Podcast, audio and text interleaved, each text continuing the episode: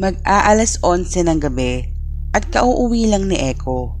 Sa isang fast food chain siya nagtatrabaho at nagkataong closing siya nung gabi na yon. Tulog na ang kanyang mga kapatid, pati na rin ang kanyang ina. Isang taxi driver naman ang kanyang ama at malamang nasa beer house na naman ito.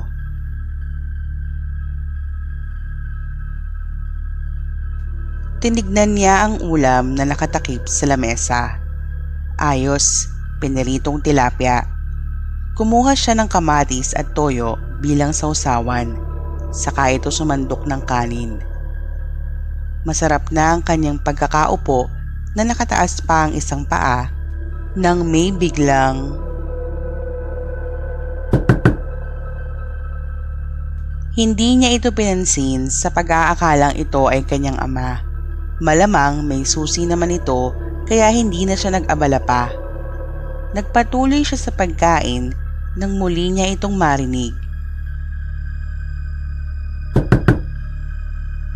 Sa pagkakataong iyon, sa pinto sa kusina na ito kumakatok. Ay, anak ng patatas naman. Sa sobrang kalasingan, hindi na siguro mabuksan ang pinto. Iinom-inom hindi naman kaya.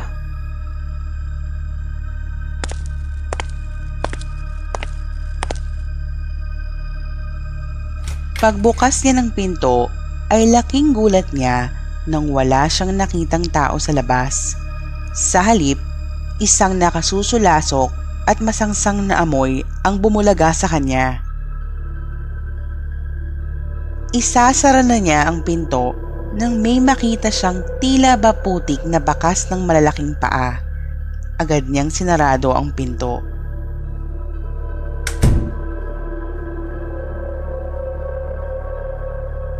Baka imahinasyon lang niya ang lahat. Muli siyang bumalik sa pagkain at nanood ng nakakatawang pelikula sa kanyang cellphone para maibsan ang takot na kanyang nadarama.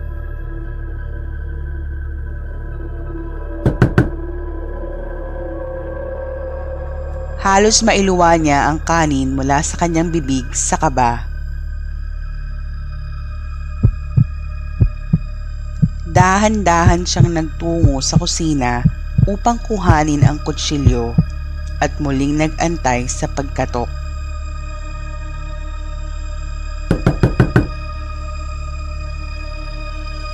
Napalunok si Echo at huminga ng malalim habang pinihit ang pinto pabukas.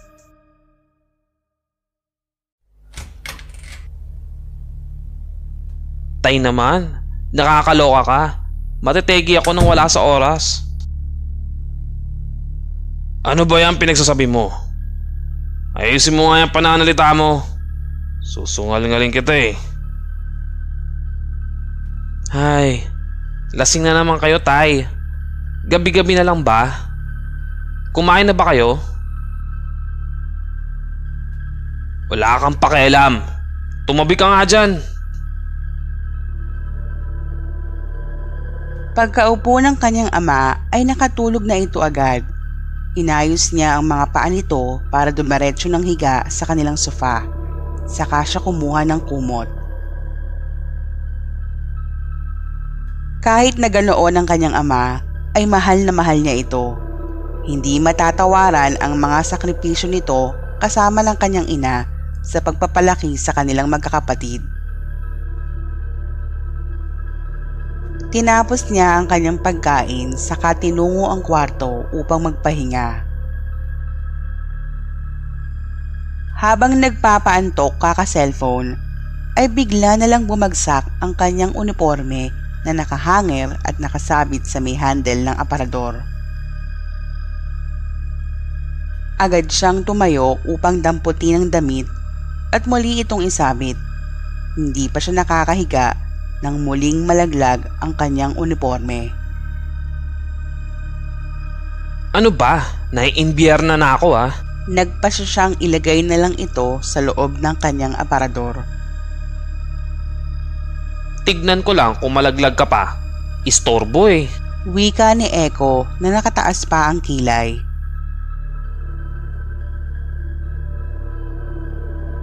Muli siyang nahiga hanggang siya ay makatulog. Mag-aalas tres ng madaling araw nang siya ay maalimpungatan. Pupungas-pungas pa siyang bumangon para magbanyo. Hindi siya sigurado sa kanyang nakita na nasa sala sa may ulunan ng kanyang tatay. Oh, Nay, ikaw ba yan? Maaga pa po. Matulog na lang kayo ulit. Ngunit hindi gumalaw ang anino na kanyang naaalinag. Dahil sa sobrang antok ay hindi na niya ito pinansin.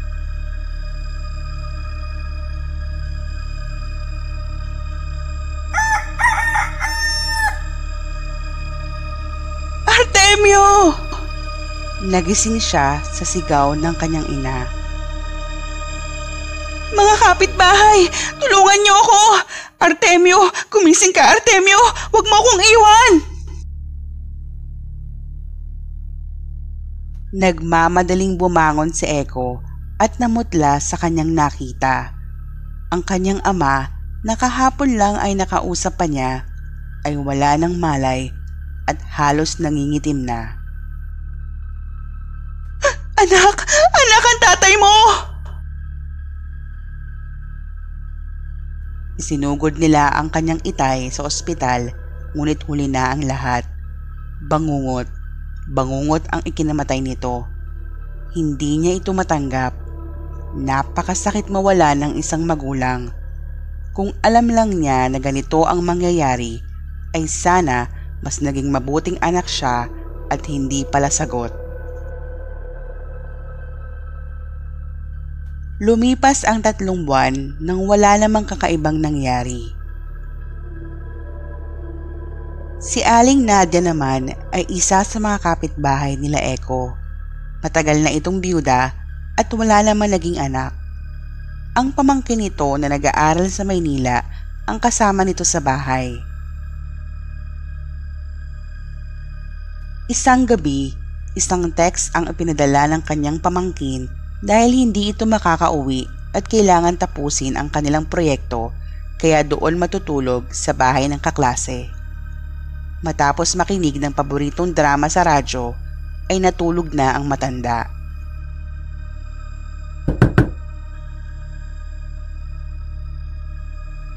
Dahil mababaw ang tulog, ay agad nagising si Aling Nadja. Kinuha ang salamin sa mata, saka ito bumangon.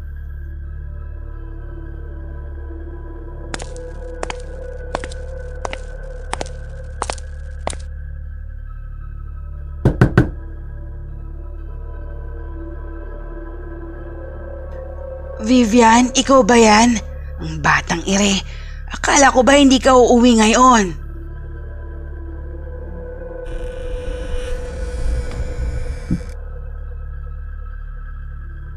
Walang Vivian o kahit anong tao sa labas.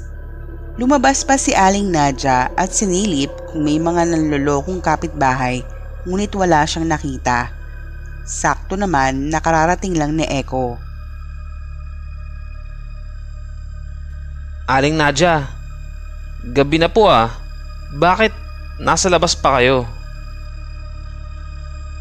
Ah, eh, nakita mo ba kung sino yung kumakatok? Akala ko si Vivian eh. Wala po akong nakita eh. Sige na po, malamig dito sa labas. Pumasok na po kayo. Nag-aalalang wika ni Eko. Ngunit ang sumunod niyang nakita ang nagpabalik ng kanyang mga alaala ng gabing mamatay ang kanyang ama. Isang anino ang kasunod na pumasok ni Aling Nadja sa bahay. Nanlaki ang mga mata niya at nagmamadaling kinatok ang matanda.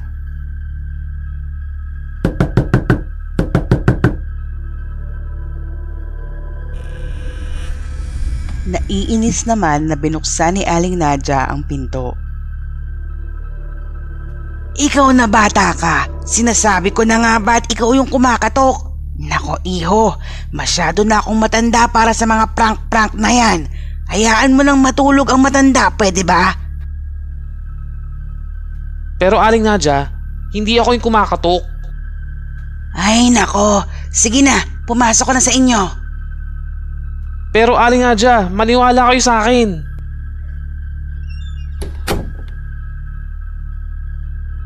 Muli niyang naamoy ang nakasusulasok na amoy. Tinignan niya ang harapan ng pinto at may mga putik ng malalaking bakas ng paa.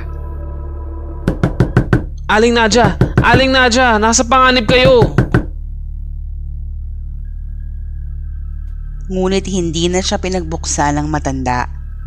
Nagdesisyon si Ekong umuwi dahil baka siya ang mapagpintangan kung sakaling may mangyari sa matanda. Dahil gabi na ay tulog na rin ang kanyang pamilya kaya wala siyang masabihan.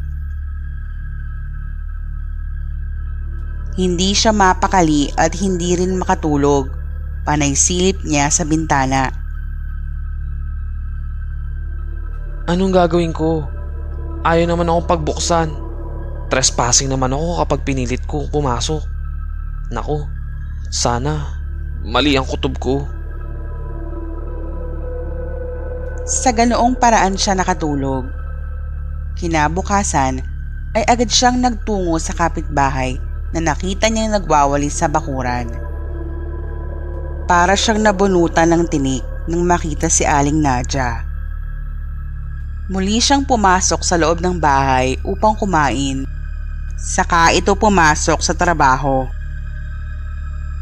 Pag uwi niya ay halos malunok niya ang kanyang laway sa nakita. Maliwanag ang bahay ni Aling Nadja at maraming tao ang nagkukumpulan sa labas. Sa may gate ay may itim na banner mula sa De La Paz. Hindi ito maaari. Hindi. Nagmamadali siyang pumasok sa bahay at nalaman mula sa kanyang ina na hapon nang madulas sa kanyang banyo si Aling Nadja at nabagok ang ulo nito. Hindi niya mapigilang umiyak at manikip ang dibdib kaya nilapitan siya ng kanyang ina. Anong nangyayari sa iyo anak? Nay, may sasabihin po ako sa inyo. Nung gabi na bago mamatay si Itay, may kumatok sa pinto. Tatlong beses. Nung una hindi ko pinapansin. Pero nung kumatok ulit sa may kusina, akala ko si tatay hindi makapasok kaya binuksan ko. Pero walang tao. Tapos may mabahong amoy at putik sa labas akong nakita bago ko isara ang pinto. Naalimpungatan ako nung parehong gabing yun. Nagbanyo ako tapos parang nakita kita sa sala sa may ulunan ni tatay. Sabi ko pa nga, matulog ka na maaga pa. Tapos kinabukasan, namatay si tatay. Ganon din na nangyari kay Aling Nadja. Kagabi, kapag uwi ko, nakita ko siya sa labas. Tinanong pa nga ako kung nakita ko kung sino yung kumatok. Pagpasok na sa bahay, may nakasunod sa kanyang anino. Sinubukan ko kumatok ulit at nakita ko yung parehong putik at naamoy ang masangsang na amoy nay. Hindi ako pinakinggan ni Aling Nadja. Sinubukan kong kumatok ulit pero hindi niya na ako pinagbuksan.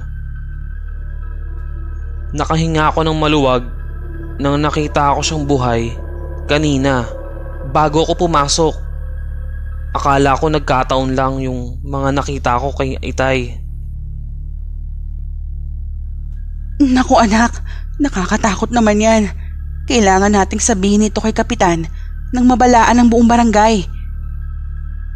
Hindi titigil ang masamang espiritu na yon sa pagkatok at pagkuha ng mga inosenteng buhay. Ganoon na nga ang ginawa nila. Binalaan ang buong barangay at pinabless ang kanilang mga bahay. Sa susunod na may kumatok ng 10 oras ng gabi, silipin mo muna. Baka mapapasok mo ang nangangatok at magsisi ka